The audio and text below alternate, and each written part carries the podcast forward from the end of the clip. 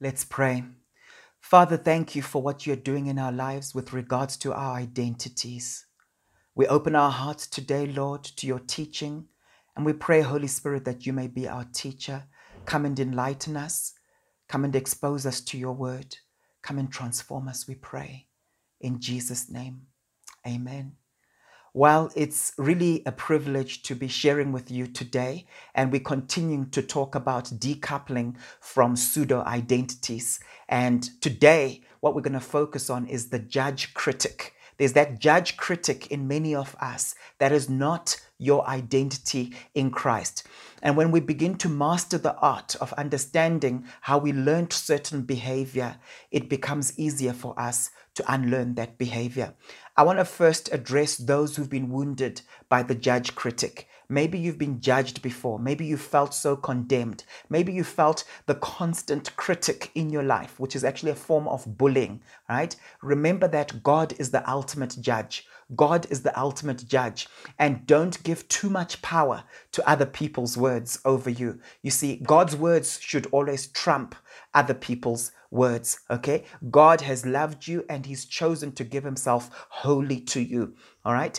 Often when we speak on topics like this, it sparks off all sorts of hurt and pain and anguish. Okay, especially when you've been on the receiving end of some of the things I'm going to be talking about. I like what A.W. Tozer once said An infinite God can give all of himself to his children all of himself to his children. He does not distribute himself that each may have a part, but to each one he gives all of himself as fully as if there were no others. Isn't that so, so powerful? You see, God warns us about what we do with our tongues, what we say with our words, because He knows the damage that words can have on people. See, the enemy wants us to go around so wounded by other people's words because hurt people hurt others. So if you've been on the receiving end of the judge critic, I encourage you, I implore you to forgive and to release and to wash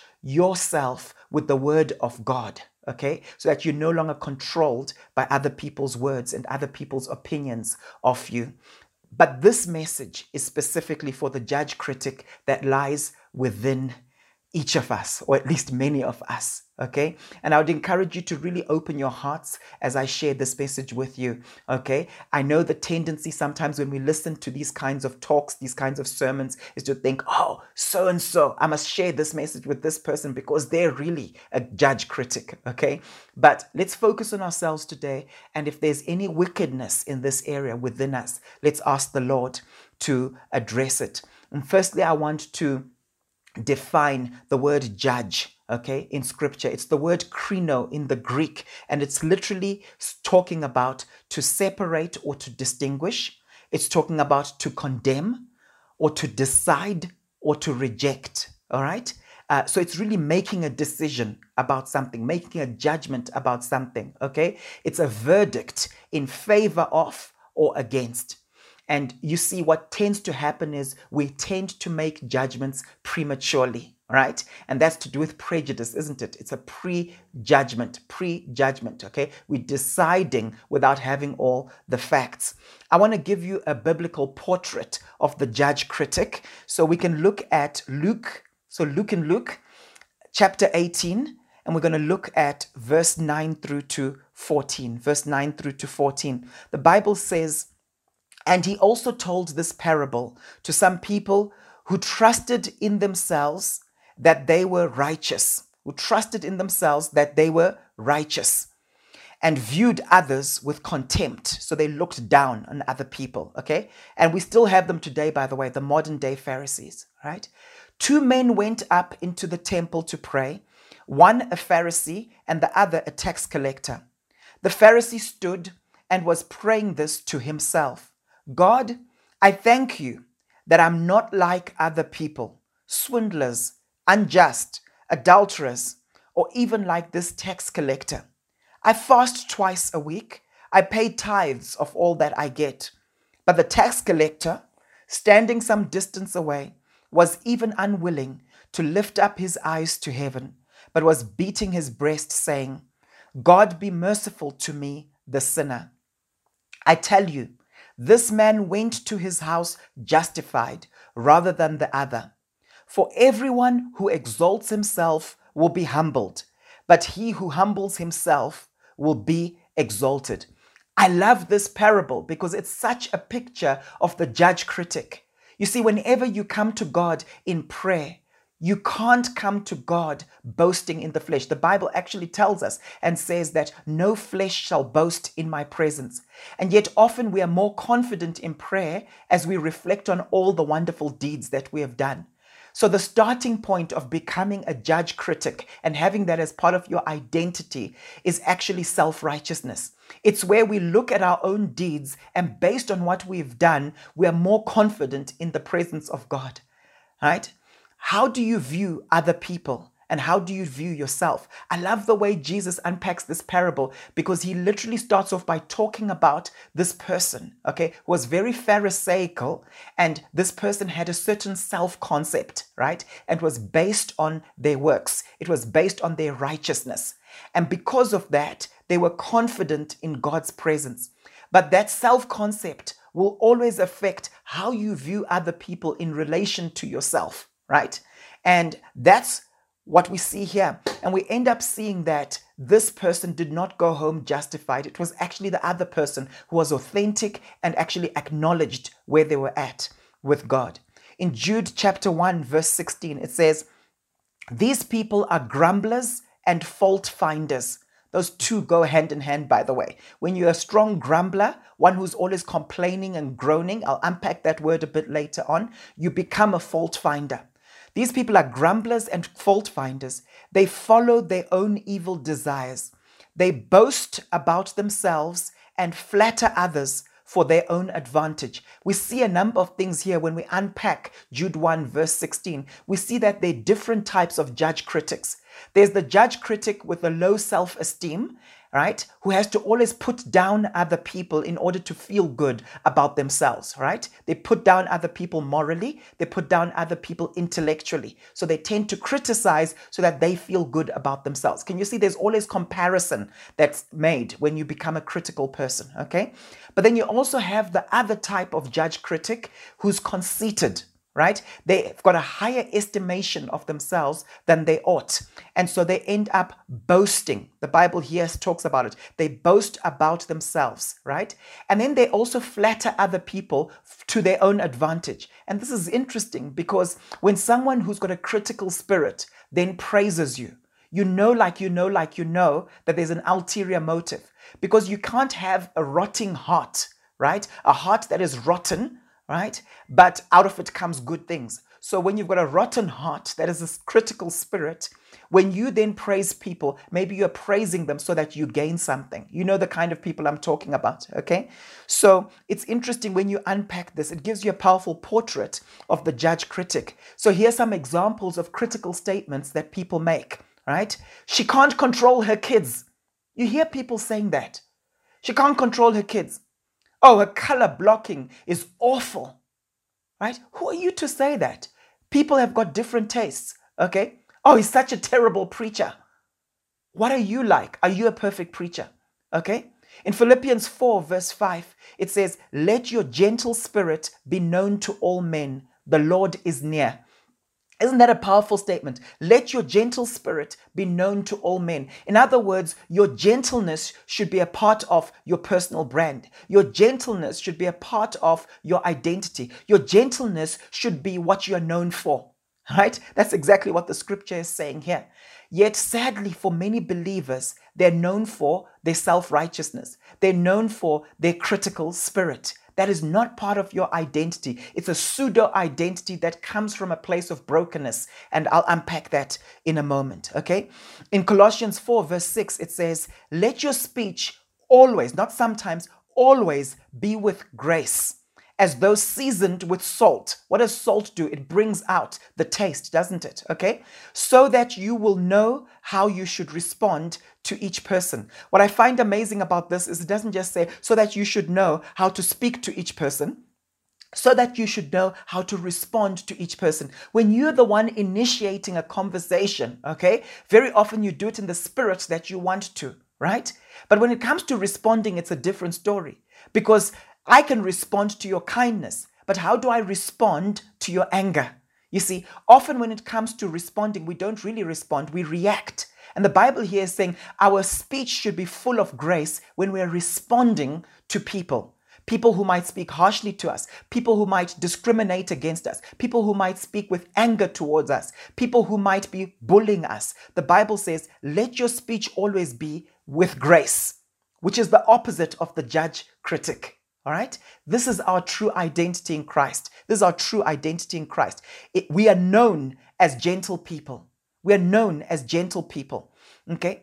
Let me share with you some 10 distinct gaps in the life of the judge critic. Okay? This is how someone becomes a judge critic. The judge critic has a distorted view of God has a distorted view of God. How you see God, your view of God, affects how you treat people around you. If you see God as gracious, if you see God as full of love, full of mercy, if you understand that mercy triumphs over judgment, that's what you will carry because that's what you've received into your own life and you will show that to other people. In book of Psalms 145 verse 8, it says, "The Lord is gracious and merciful, slow to anger and and great in loving kindness." That's how he's described. The Lord is gracious and merciful. He's slow to anger. You see, the judge critic is quick to anger, right? The Bible says, you know what? Be slow to speak. Okay, not quick to speak. Be slow to speak in the book of James, right? Be slow to anger. Okay, Luke 4, verse 22. And all were speaking well of him, talking about Jesus, and wondering at the gracious words which were falling from his lips. Jesus was known for his gracious word, words, right? And they were saying, Is this not Joseph's son? Right? That word gracious, it's the word in the Greek charitos, and it literally means favor and kindness. Key question Are you known for favor and kindness coming through in your words? Or are you known as the judge critic? All right? Secondly, the judge critic often has a root of bitterness. See, the Bible tells us in Hebrews chapter 12, verse 15 see to it that no one falls short of the grace of God. Okay? What happens when we fall short of the grace of God? What happens when we don't fully utilize the grace of God, right? When the grace of God is of no value to us. It goes on to say, and that no bitter root grows up to cause trouble and defile many. You see, when you've got a root of bitterness in your life, it will defile people. How will it defile people? I believe primarily by the words that come out of a place of bitterness. You see, maybe there are people you are resenting right now. Maybe there are people you have not forgiven right now, right? What happens? You punish them. And the way you punish them often is you become critical towards them. Just think of it. You find that a lot of people who've grown up with fathers who didn't treat them well, fathers that rejected them, or mothers that rejected them, they transfer that to authority figures and they become so critical towards authority figures, right? And there's now a root of bitterness that was primarily toward that parent that, ad- that abandoned them, right? But it's now being transferred to authority figures. And you wonder, why is this person always criticizing people in authority? Okay? They've got a root of bitterness that is in them. They don't know how to relate properly to authority. They've got a root of bitterness and it's now defiling many. You see, first it defiles you, but the more you speak, the more you defile other people. That's why I sometimes wonder why do people say things to other people, gossiping, right? Saying things to other people instead of dealing with the person who they've got an issue with. Be careful if you've got a root of bitterness in you and it's become part of your identity. It's so subtle. But the more you speak to people, the more you speak to people, you find that you carry that critical spirit, the judge critic, and you end up defiling other people and they carry your offense. Watch out for it. Watch out for it. Okay? The judge critic often has unresolved anger stemming from unforgiveness. And that's exactly what I'm talking about. Unresolved anger stemming from unforgiveness. Okay? When you are angry, you tend to blame others and then you seek to punish them. You know how you know how anger works? It starts off with frustration, doesn't it? Okay? Every single person in the world, typically, we have about 20 to 30 things that frustrates us each each day. 20 to 30 things, right? So if I pour milk into my tea in the morning and I see that, oh, I taste my tea and I see that the milk was off, for example, right? It can be frustrating, right? And then I get into my car and I'm now driving to a client and I realize I forgot to fill my tank with fuel, right? But I'm late for a client. That's another frustration. Typically, people will have about 20 to 30 frustrations a day. Now, you can keep it as a frustration or it can become anger. How does, how does it become anger, right? In a split second, you blame. So you shift from frustration to blame, right? Ladies, you know what I'm talking about. Oh, I shouldn't have sent him to go and buy some milk. I've always told him that he needs to actually check the sale, sell by date, right, of the milk. Now the milk is off. So you attach blame. And I've noticed there's certain people who are very quick to blame other people. They don't look at themselves first, but it's always someone else's fault. And then from blame, you shift very, very quickly to he deserves to be punished. You know what I'm talking about? So your spouse arrives from work, right? And they say, Oh, you know what? My boss was really nasty to me, you know? I just, it was so frustrating the way he spoke to me. And what are you saying? Yeah, you see, you know what? Yeah, that's what happens in life, mm-hmm. right? Because your mindset is they deserve to be punished. All right. Oh, you know what? I bumped my car and there's now a scratch in my car. Yeah, you see, that's what happens in life. Okay. You are glad that something negative has taken place in their lives, right? You're like, I didn't do it, but hey, you know what? What goes out comes back, right? You want them to be punished. And then you move very quickly from there to, I will punish you. I will punish you. And there are different ways in which we punish people. There was a particular lady from Boeing some time back. She learned these principles and she said, You know what? Um, I, am often angry with my husband, angry with my kids for not listening to me, but um, I don't go out and punish them. And she was asked, What do you do then? She says, I just ignore them. I carry on with my thing. They do their thing. They, I do my thing. Can you see? She learned very quickly that, oh, that's a way of punishing someone. Okay. You withdraw emotionally. You ignore them, right? You don't give them the undivided attention you would ordinarily have given them. Watch out for that. Sometimes what happens with the judge critic is they become an angry person, but it's because they've been so frustrated with certain things in their life. And then they blamed other people for that. And the way they punish those people is let me criticize you, right? I'm not happy with you, Pastor, because you don't visit me enough. You don't care about me enough. But you know what? I'm not going to tell you directly. I'm not going to give you that feedback. The way I'll punish you is I'll gossip about you. The way I'll punish you is I'll become your judge. I'll become a critic. It happens so much, right? So watch out. Are they people that you have not forgiven, right? and you're now punishing them in a very subtle way. Can be directed to spouses, can be directed to bosses, can be directed to pastors, children, right? Watch out for that. The fourth characteristic of a judge critic, it's a gap that's in their lives, is that they've got a root of pride. A root of pride. And what's so sad about the root of pride in our lives is that uh, often we don't spot it. Okay? Pride is very, very deceitful very, very deceitful. Okay? The judge critic will overestimate himself. Will overestimate himself. That's conceit and will underestimate other people. Right? So we judge ourselves by our intentions, but we judge other people by their actions right? So we'll be gracious towards ourselves because we're saying, like, you know what? Yeah, but I intended to do so. But the way we judge other people is we don't give them the benefit of the doubt. We don't say to ourselves, I'm sure he intended to, but just wasn't able to. Okay? That's what tends to happen. The reality is that we don't know their heart motive. One of the quickest ways of overcoming being a judge critic is understanding that I don't really understand your heart motive. The way God judges us, the Bible says in the book of Jeremiah, He examines the heart, He examines the mind. That's how He judges. But you know what? I can't really judge you because I don't know what's going on in your heart. All I'm seeing is your behavior. That's all I'm seeing. Okay? We don't know what's happening in people's hearts, yet we are criticizing them all the time. All the time. Okay, let's learn to extend grace to other people.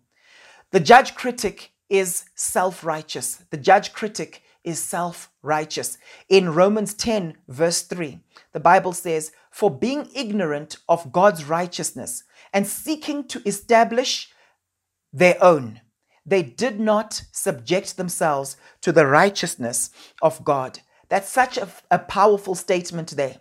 That's such a powerful statement. You see, the judge critic tends to establish a righteousness of their own. They come up with their own righteous standards, and I'll talk a bit about this a bit later on. And then they judge everyone else based on that. What the Pharisees used to do is they would give people all sorts of difficult laws that no one could keep right? And then they judge them based on that. That's why Jesus says, My yoke is easy and my burden is light. And my question to you is if you're a judge critic, right? The the standards you're placing on the people around you and how you are measuring them, right? Is that a burden that has come from the Lord? Or are you projecting your own convictions onto other people so that you've got more things to criticize them about? That's what judge critics do. You see, it's part of their identity to criticize. So they keep raising the bar so that they've got something to criticize you about. Okay? And you remain in this prison, but it's not a prison that has come from God. Okay? It's a prison that has come from the judge critic. Okay? The sixth thing, it's a gap in the judge critic, is the judge critic does not have a revelation of God's grace. I like what Rick Warren said. When you've experienced grace and you feel like you've been forgiven, you're a lot more forgiving of other people. You're a lot more gracious to others. If someone is a judge critic, you're guaranteed that they don't have a full revelation of God's grace. If you're a judge critic today and that's a part of your identity, it's so, so important to say, Lord, thank you for your forgiveness. Lord, thank you that you've been so gracious toward me and you fully receive that grace from above. And I'm telling you right now, that's what you begin to carry. You impart who you are, you impart what you carry. You cannot give out what you haven't received. If you're struggling to give out grace toward people, maybe you haven't received it fully yourself. You're not meditating on the grace of God. Okay? Seventh, the judge critic tends to set up their own standards of righteousness and then they judge others based on this, okay? And that comes from what I've just been saying, okay? What measures are you putting on other people? Is it a measure that the Lord has placed on them, or is it just your own measure that you've made up? Okay. The judge critic number eight is often deeply insecure, needing to put others down in order to feel superior. They want to feel superior morally. That's a common one. Okay. They want to feel superior financially. Okay. If they're feeling bad about their own parenting skills, what do they begin to do in order to feel better? Right? They begin to say, Oh, but have you seen what's happening with those kids over there? Okay. Just so that you feel better. But you know what? You get addicted to it. You get addicted to criticizing other people because your source of well being is let me put down someone else. Instead of your source of well being being, let me go to Jesus. Let me drink from him, right? So that I will never thirst again. All right. That's our source. That's our sustainer. Okay. The judge critic is often a know it all. They're often a know it all. Be very careful. Be very careful about placing of placing yourself as a teacher that you know what i'm an expert in this i'm an expert in that okay you don't have to know everything you don't have to know everything. You can also relate to people by asking them questions, saying, Please, can I pick your brain? Please, can you help me out? Remember, the mark of maturity maturity is seen in interdependence, not independence, okay? Interdependence, where I can say, I've got a weakness in this area. Please, I need to pick your brain, right? And you can say, Hey, Paul, can you help me out? You're an expert in this area. Please, I need your input. That's so, so important. Do not be a know it all. You don't have to have all the answers, right? Okay? He often becomes dependent on his criticisms as a source of power. So you feel more powerful. You know those people, the moment they're explaining something to you, let's say you ask them a question or two, they, they literally change their posture. Okay. Oh, I can now teach you something. And you can see that you, their identity is in their intellect. Their identity is in the fact that I know something that you don't know. All right. In James 3, verse 1, it says, uh, Not many of you should become teachers, my fellow believers, because you know that we who teach will be judged more strictly. All right? This is so important to understand this. So I might position myself as a marriage coach, for example. Like I will do these courses, I'll write these books on marriage, right? But I'm fully aware that you know what? When it comes to marriage itself, right? And how I am as a husband, because I've positioned myself as a teacher in this particular area, guess what? I'm going to be judged more strictly. I'm going to be judged more strictly than most people. The Lord one day will say, But Paul, you preached this. You said this to people. How were you with regards to that? Now, one of the advantages of teaching on something is you gain more knowledge, right? And when you gain more knowledge, hopefully you change yourself, right? But if you are teaching and preaching all sorts of things, but not practicing them, watch out for that, okay? So, not all of us should be teachers, okay? We shouldn't rush into it like I'm the expert in this subject, okay? When we then teach, we must teach from a place of humility, okay? Why? Because when you're teaching on a particular topic, you are actually exercising judgment, you know? You're actually exercising judgment on that particular thing, right? You're literally saying, people, we must do this, okay? People, you have failed in this particular area. You're positioning yourself as a judge on the matter. So, again, watch out for that. All right. So, the danger of being a know it all is that you can also end up trespassing in the spirit. I, you, you begin to give advice to people beyond your experience and your knowledge. Okay. You also begin to rebuke leaders prematurely. This is so important to understand, right? Um, I still remember uh, years ago we were in a particular ministry, and I remember I would I would find fault in certain things that were happening. Okay, uh, that's really what it was, as opposed to saying, "Oh, I just want to give you guys feedback." Right? I would be like, mm, "You know what? We must do this differently, and I think we should do this differently," and you justify it. You know, in your mind, you're thinking, hey, I'm trying to improve things, right? Uh, but the Lord challenged me and says, Paul, you must be careful that you do not trespass in the spirit. In other words, that's not your role and responsibility to cor- correct everything. Paul, I'm giving you a blueprint for what church ought to be like because of the thing that I want you to build years from now. Okay? This is not for now. This is not for this particular church. This is for something you're going to build. You see, sometimes God will give you a revelation, right, of what you're going to build. But then you try to apply it prematurely. That's why I often say to people, you know what? This idea you have, maybe it's something that's burning in your spirit, but maybe it's actually not for us. Maybe it's for a ministry you're going to birth. Okay? Have you ever thought of that? You see, what we tend to do is we get revelation from the Lord, but then we become a judge critic because we're not fully familiar with God's purpose for our lives. That maybe is giving us revelation in seed form. Remember, certain visions, certain visions are not for now. They're for later on. Do you remember certain visions? Like in the book of Daniel, it says this vision was sealed. Why was it sealed? Because it was not for now, right? So watch that in your life, okay? Be careful of trespassing in the spirit. In First Timothy 5, Verse 19, the Bible says, Do not entertain an accusation against an elder. We're talking about an elder in the church, right?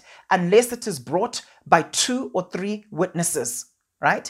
Unless it's brought by two or three witnesses. What is this talking about? Just because you see something on the internet that is negative about a particular pastor, don't just fall for it and say, Everyone, do you realize this pastor is like this and this and this? No, right? Uh, there needs to be two or three witnesses. You need to know that this thing is factual. Now, we've taught before on things like false ministries, right? Because it was my duty to explain to you that, you know what, these are things to look out for. It was my duty to empower the flock to know, okay, these are true guys, these are possibly false guys, right? But it's not something we talk about every day. We want to be known as a ministry. We want to be known for what we stand for, not for what we're against, all right? It's not our business to now be the church watchdogs, you know, church police. You know, uh, these guys are bad, these guys are good, you know, every single day. No, we're not the judge critic right?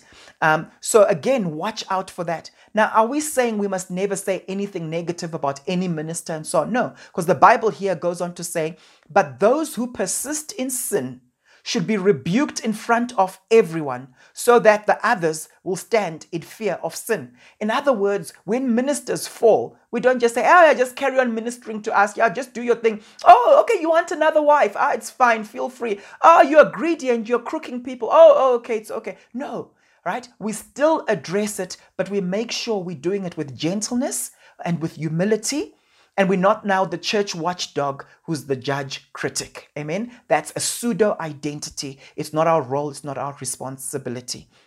Right?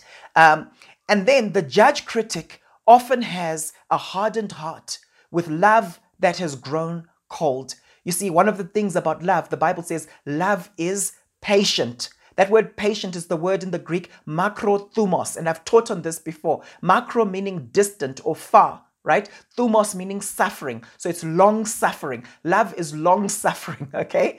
That's what love is like, right? Um, a mom who loves her little baby, she keeps getting up in the night, feeding the baby. Doesn't matter how many times the baby is crying, okay? And dads can also get involved in that. But the point is, why does she do that? She loves that baby, right? What does the love look like? long suffering, okay, can experience the pain of a sleepless night for long, right? That's endurance. And that's the same as us. If we want to break out of this judge critic mentality, it's important for us to walk in love. The judge critic sometimes is loving, maybe to a few people, but very often they've hardened their hearts and their love has grown cold. Okay?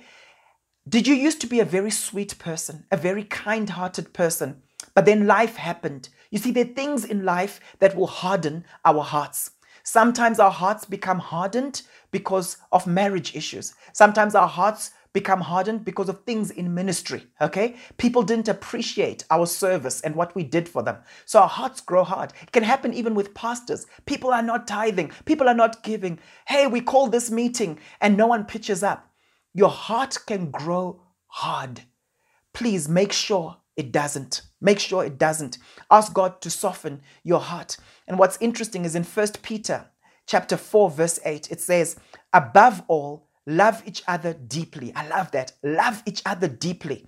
Okay? I'm going to do a whole teaching on how we are lovers of people. That's central to our identity, okay? Love each other deeply because love covers over a multitude of sins. Do you know what this is showing me?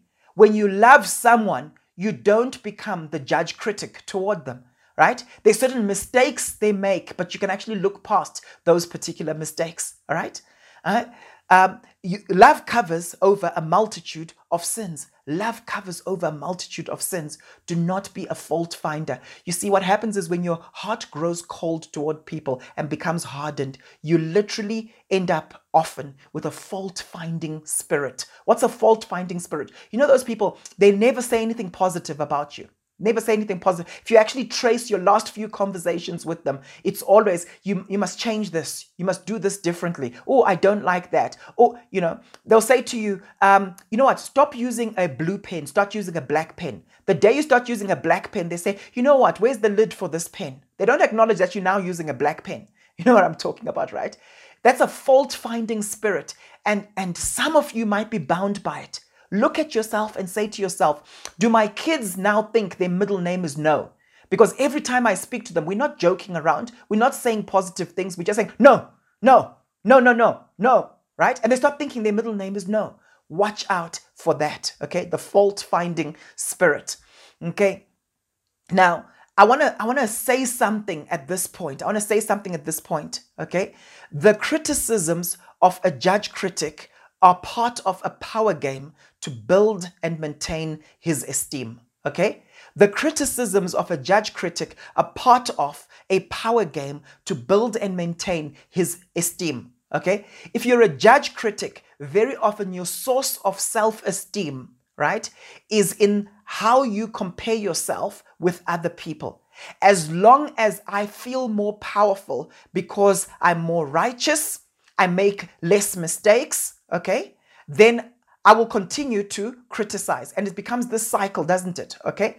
Um, and so the way you maintain your position of power is through putting people down. But here's the sad thing it's in your mind. It's in your mind. Just because you're putting someone down doesn't mean they're down, right? Maybe God actually sees them in a more favorable way than you. Just like with the parable of the Pharisee and the tax collector, he had to put the he had to put that tax collector down, right? In his own mind, he felt good about it. He felt more powerful. But God said, you know what? This person was more justified than the uh, Pharisee. All right. So just because you're putting people down doesn't mean they're really down. Okay.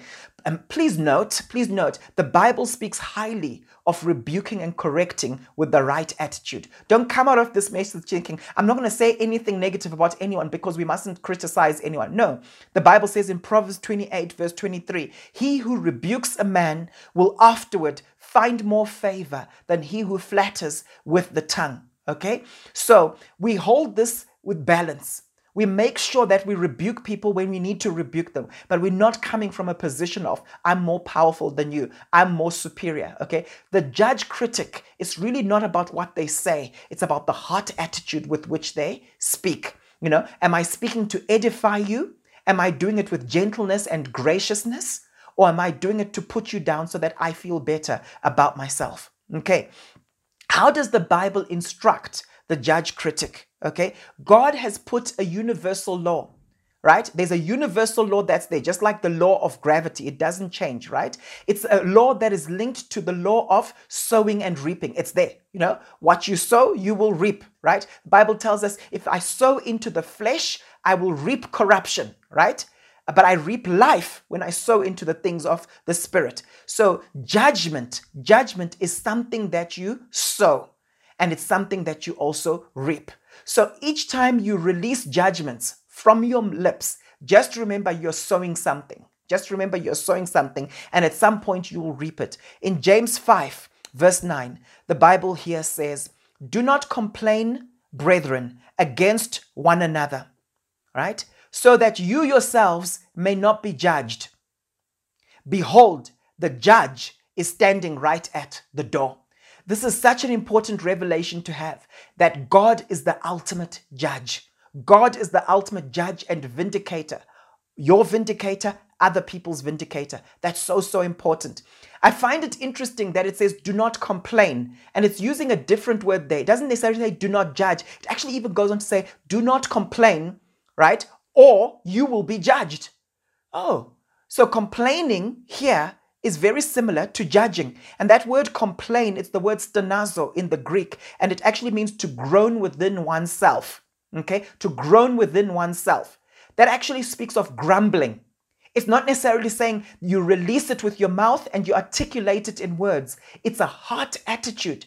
So it's not just about what I say critically to other people, it's also my thoughts towards those people. You know, it's happened to me before. I still remember leaving a particular prayer meeting years ago. The presence of God was so strong on me, even while I was driving home in my vehicle. And I still remember having a negative thought, a critical thought toward my wife. I don't remember what it was. It might have been, oh, how come she didn't do this?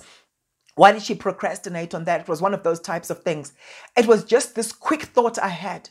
And I'm telling you right now, and I'm not exaggerating, as soon as I had that thought, the glory lifted. I literally could not feel the manifest presence of God on me anymore. Okay. I didn't say anything. There was no one to talk to. And I'm not kind of guy who talks to myself, right? So I literally, like, I was there. I had that thought. Glory lifted. Okay. Do not grieve the Holy Spirit, the Bible says. Do not grieve the Holy Spirit, right? So it's to groan within oneself, expressing grief, anger, or desire. It's, it's to groan because of pressure right? And it's internal and it's unexpressed, right? It's unexpressed. So that's what it's talking about when it's talking about complaining. It says, Do not complain, brethren, against one another. When I complain, very often it's against someone. I don't complain about myself. You know, oh, Paul, why didn't you do this? I don't typically do that. I know some of you do. Okay. Often when we complain and we grumble and we groan, it's against someone else, right? Why? It goes on to say, so that you yourselves may not be judged. The assumption here is complaining and groaning is the same as judging. Watch out for that. Okay. Matthew 7 1 to 5 says this very clearly. Do not judge so that you will not be judged. This is Jesus speaking. For in the way you judge, you will be judged.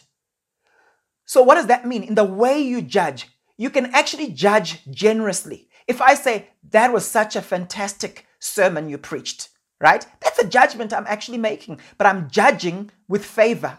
I'm judging in a gracious manner. You see?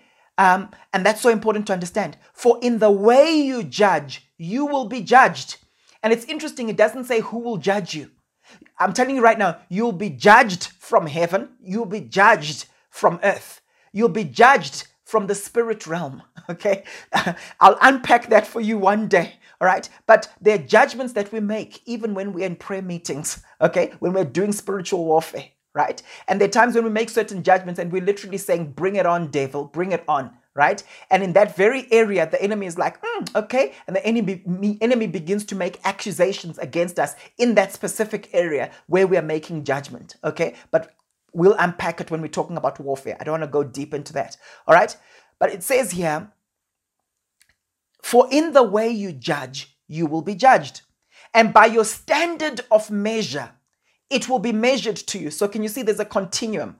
And then Jesus goes on to give an example of it. He says, Why do you look at the speck that is in your brother's eye? In other words, the small, little, insignificant things that your brother has done, but you do not notice the log that is in your own eye. He's basically saying, dude, you've got big issues and you can't even see your big issues, but you're busy worried about these small things that are insignificant, right?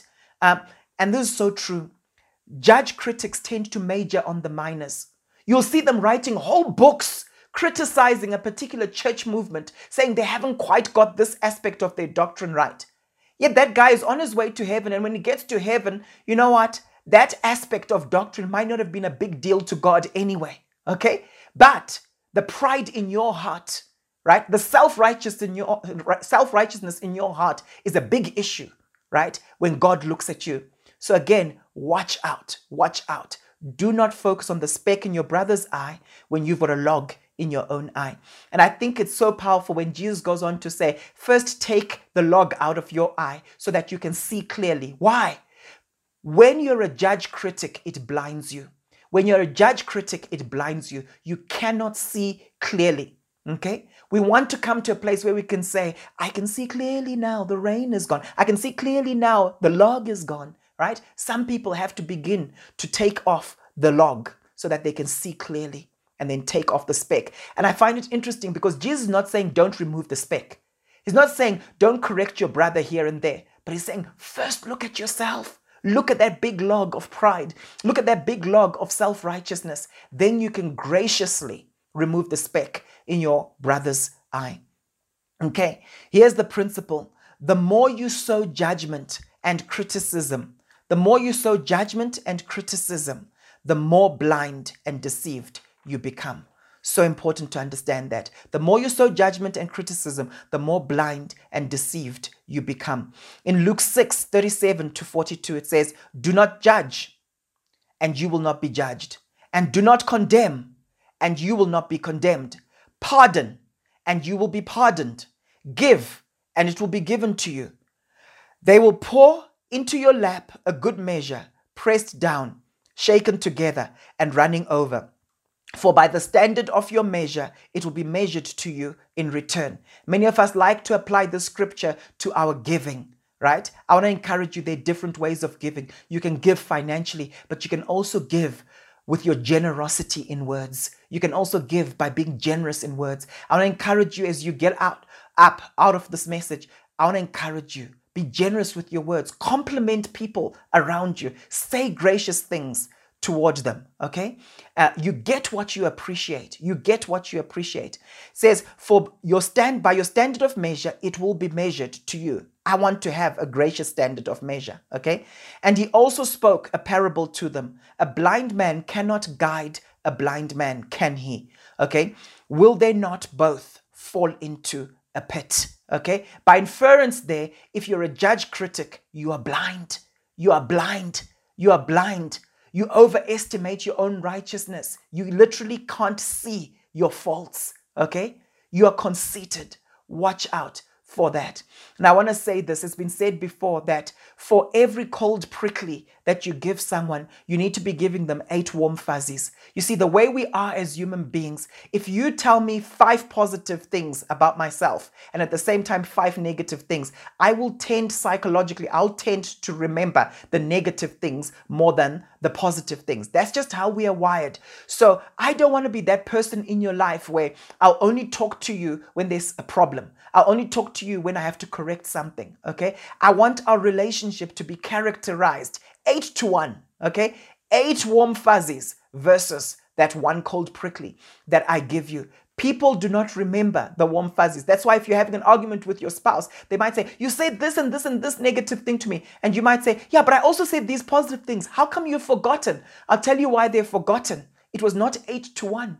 When it's eight to one, eight positives for every negative, people then remember the relationship is characterized by the positive, not the negative.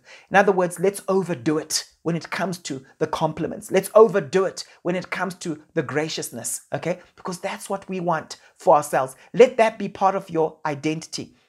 Let's keep the main thing, the main thing. In 1 Timothy 4, verse 7, it says, Do not waste time arguing over godless ideas and old wives' tales. Instead, train yourself to be godly, right? The judge critic tends to focus on minor issues, okay, very often, right? In Romans 14, verse 1 to 4, it says, Now accept the one who's weak in faith, but not for the purpose of passing judgment on his opinions.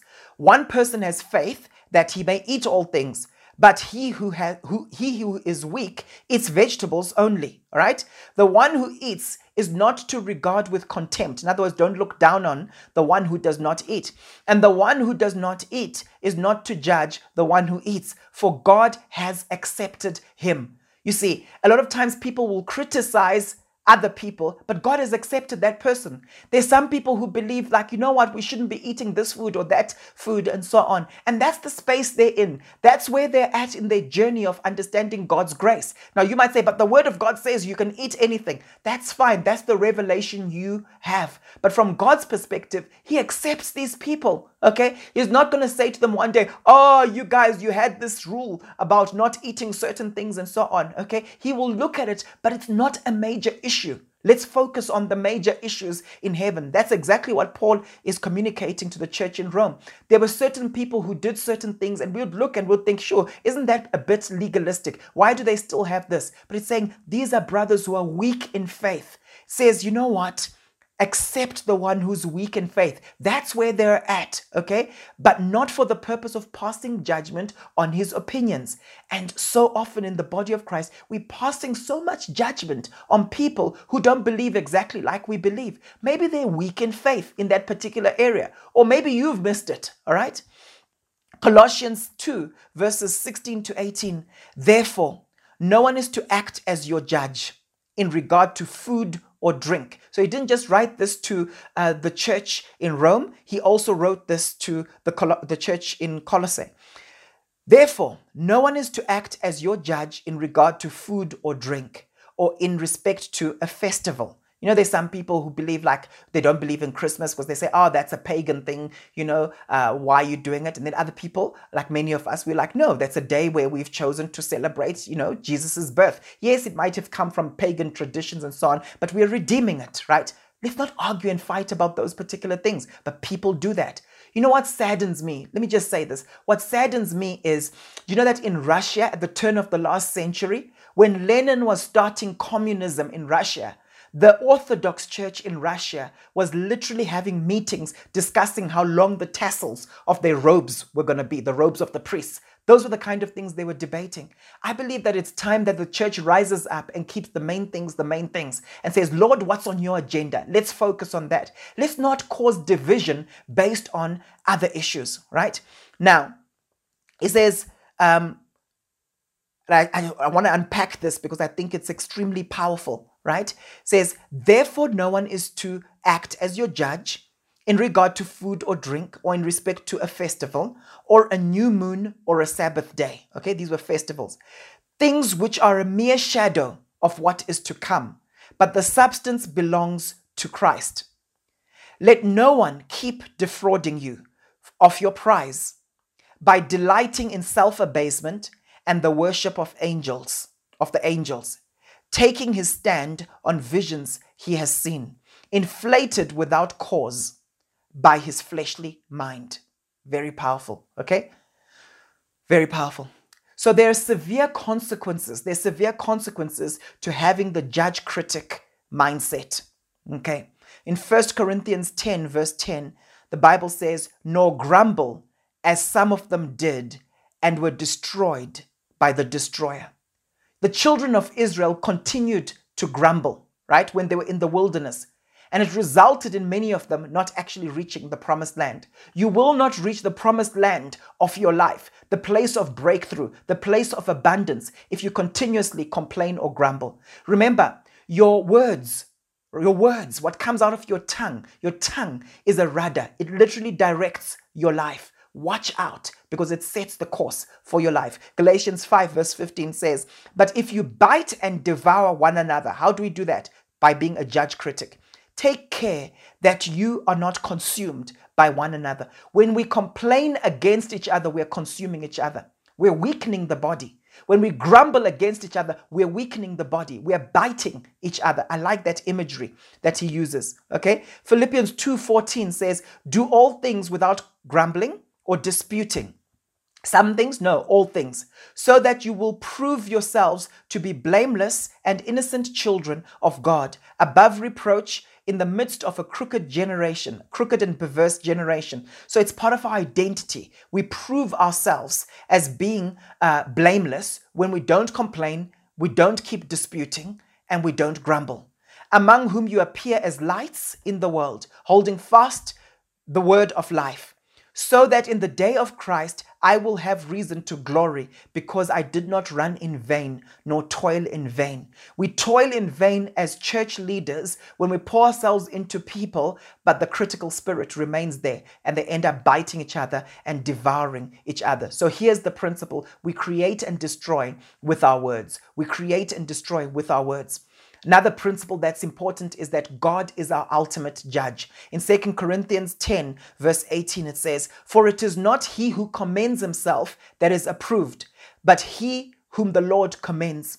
As a judge critic, you might be commending yourself. Very subtly, by criticizing everyone around you, you might be actually saying, you know what, I've got a corner, I've got the corner on this, you know, I'm sorted in this particular area. But just remember, it's not him who commends himself that is approved, but he who the Lord commends. There's so many people out there who've believed their own press. You know, people who believe their own press, right? They literally think they're, they're awesome, amazing. But that doesn't justify you before God. It's when God honors you and thinks you are also amazing. It's when God looks at you and thinks, man, I'm so proud of him. Look how he handled that situation. Okay? It's better. The Bible says it's better someone else praises you than you praise yourself. So watch out for that also. In 1 Corinthians 4, verse 5, it says, Therefore, judge nothing before the appointed time. There's always an appointed time to make a judgment. Don't judge prematurely. It's not wise. Okay? Wait until the Lord comes. He will bring to light what is hidden in darkness and will expose the motives of men's hearts. Why will he expose their motives? Because that's how he judges. That's how he judges. So you have a lot of people who from the outside right now look so successful. And some people are making premature judgments and they're saying, this person is the best, the best thing since sliced bread, and you, you are useless. But I'm telling you right now, on that day, on that day, Jesus will come and he will look and he will say, when we're at the, what's called the judgment seat of Christ, and say, you know what? Your motives were really pure when you did this. This is what motivated you. Hey, come, cool. This is your mansion, right? In heaven, right? Uh, whilst with other people on the outside, they looked so successful. But when God looks at it, he doesn't honor what they did. Okay. So that's very important. It says, He will bring to light what is hidden in darkness and will expose the motives of men's hearts. At that time, each will receive his praise from God. What is that speaking of? The praise that comes from God, his honor from God, his reward from God, based on heart motive. I can't give you that right now because I don't know your heart. I don't know your motive. Okay? James 4 11 to 12 says, Do not speak against one another, brethren. He who speaks against a brother or judges his brother, can you see it unpacks it in both ways? Speaks against a brother or judges his brother, speaks against the law and judges the law. But if you judge the law, you are not a doer of the law, but a judge of it. Right? See, the moment when we get into judge mode, it's almost like we're disempowering ourselves from the doing. I want to have a I want to have the grace available to do the word.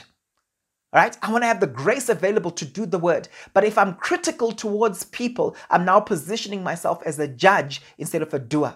It says, There is only one lawgiver and judge, the one who is able to save and to destroy.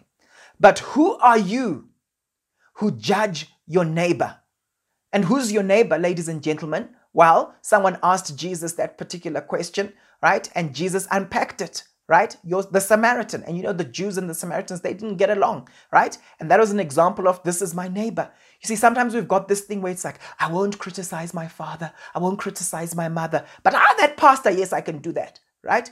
Or, hi, my pastor, my pastor is really cool, but let me criticize all the other pastors out there. Watch out for that, okay? It's not your business. In 1 Corinthians 4, verse 2 to 5, it says, In this case, moreover, it is required of, stu- of stewards, right? It is required of stewards that one be found trustworthy. But to me, it is a very small thing that I may be examined by you or by any human court. In fact, I do not even examine myself, for I'm conscious of nothing against myself. Yet I am yet I am not by this acquitted. But the one who examines me is the Lord. When we have this revelation that God is my judge, you see, I can lie to you, I can deceive myself, I can present something to people, an image of something that I'm not. All right? But ultimately, God is my judge. That's what the, the name Daniel actually means. The Lord is my judge. When we have that revelation, we walk in our true identity in Christ. Okay? There is a biblical way to bring correction. Matthew 18, verse 15 says, If your brother sins, go and show him his fault in private. Okay, the judge critic likes to do things publicly because they want to position themselves against the other person and show everyone else that, can you see, I'm superior. That person is not really that great. Okay, so they want to do that. So it's like negative marketing, right? That's what they tend to do. No, show him his fault in, in private. If he listens to you, you have won your brother. In the book of Psalms 141, verse 5, it says, Let the righteous let the righteous smite me in kindness and reprove me it is oil upon the head. Do not let my head refuse it, for still my prayer is against their wicked deeds. Okay? So I'm open to the righteous person, all right, rebuking me. So finally, what's the solution? What's the solution for the judge critic?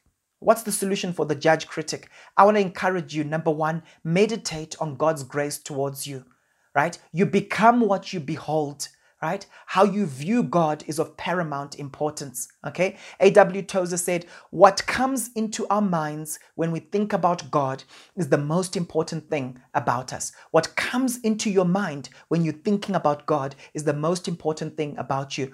This is where the work is. It's meditating on God's goodness and how gracious He is so that we can be like God. And how is God? Mercy triumphs over judgment. Okay. Secondly, meditate on Christ in others, not just Christ in you.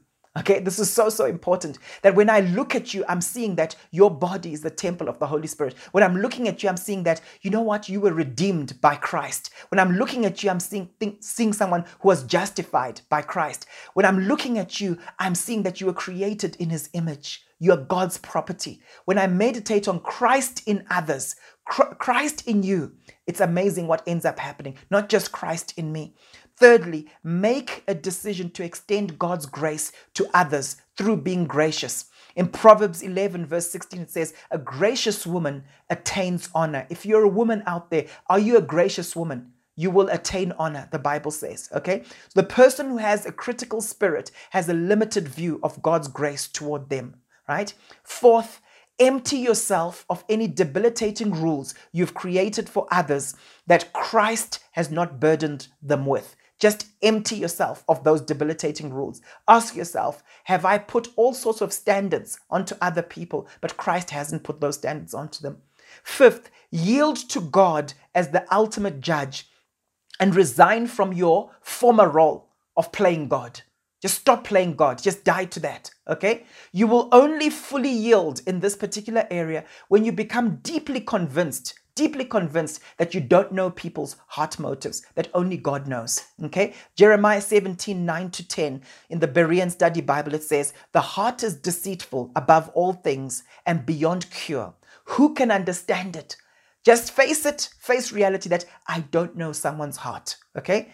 The Lord searches the heart it says, I, the Lord, search the heart, I test the mind to reward a man according to his way, by what his deeds deserve. Okay, so acknowledge that you don't know people's motives. Okay, other thing that's important is watch the company you keep. Watch the company you keep. The Bible tells us that bad company ruins good character. I know people who've shared with me that they grew up in families where they were so used to this thing where when people leave, right, visitors come and then they go. Afterwards, the parents would begin to say, Oh, did you see how he was saying this? Oh, did you see how much he was eating? Oh, did you just see how he kept on taking seconds and thirds and so on? So they grew up in that environment, seeing this taking place. And now they're in a space where they're always wondering, What do people really think about me? Because people aren't always honest, okay? So those kinds of things pass on, by the way right? If you're surrounded by people who always gossip and always make judgments, very often you end up finding yourself doing the same thing. You think it's normal. You catch that particular critical spirit, okay? Watch out for that. And then finally, ask God to deliver you from the blindness that has caused you to not see your own shortcomings. Say, God, deliver me. All right. In the book of Psalms 139, verse 23, the Bible says, Search me, O God, and know my heart.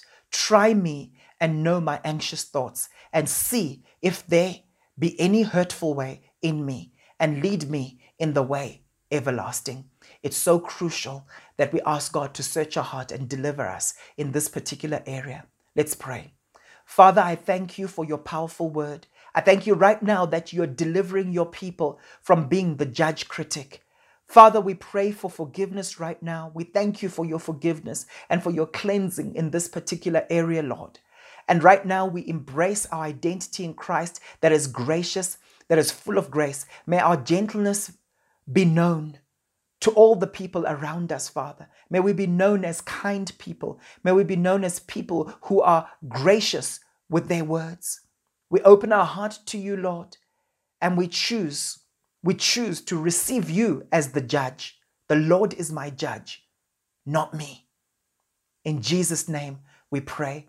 I encourage you, share this message, keep talking about these things, have discussions, repent where you need to repent, confess where you need to confess, because we've got Jesus on our side, who's giving us this new wonderful identity in Christ as gracious people, not the judge critic. I want to encourage you start groups. It's a strategy God has given us. Start groups, start discipling people who will make disciples. So, so important.